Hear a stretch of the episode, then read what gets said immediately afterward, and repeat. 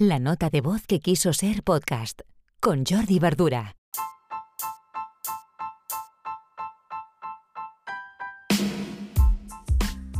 Hola, buenos días. Hoy jueves 15 de abril, episodio 145 de la nota de voz.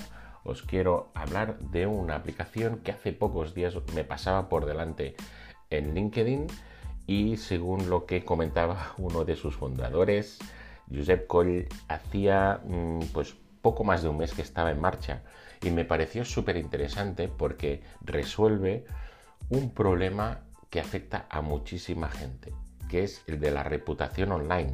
¿A qué se dedica RepScan? Pues a eliminar cosas negativas tuyas o de tu empresa o que hayan dicho de ti en Internet.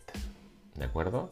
Eh, con un mensaje tan claro, imaginad a la, cantidad eh, de, público objetivo a la que puede llegar RepScan desde empresas, influencers, personas, eh, bueno, personas, ¿no?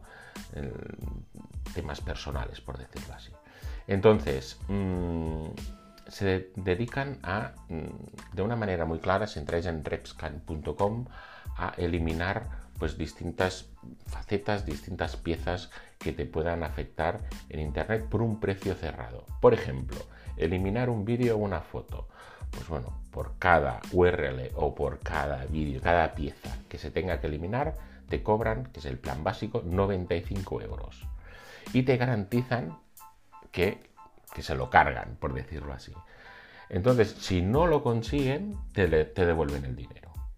La transparencia es, muy clara, hay un pricing, un table pricing de, de, tres, de tres, el bueno, el feo y el malo, como dice el amigo Joan Boluda.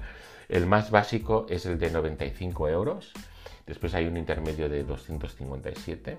Eliminar noticia, página web o datos. Aquí ya la cosa se, complica. Hay más información.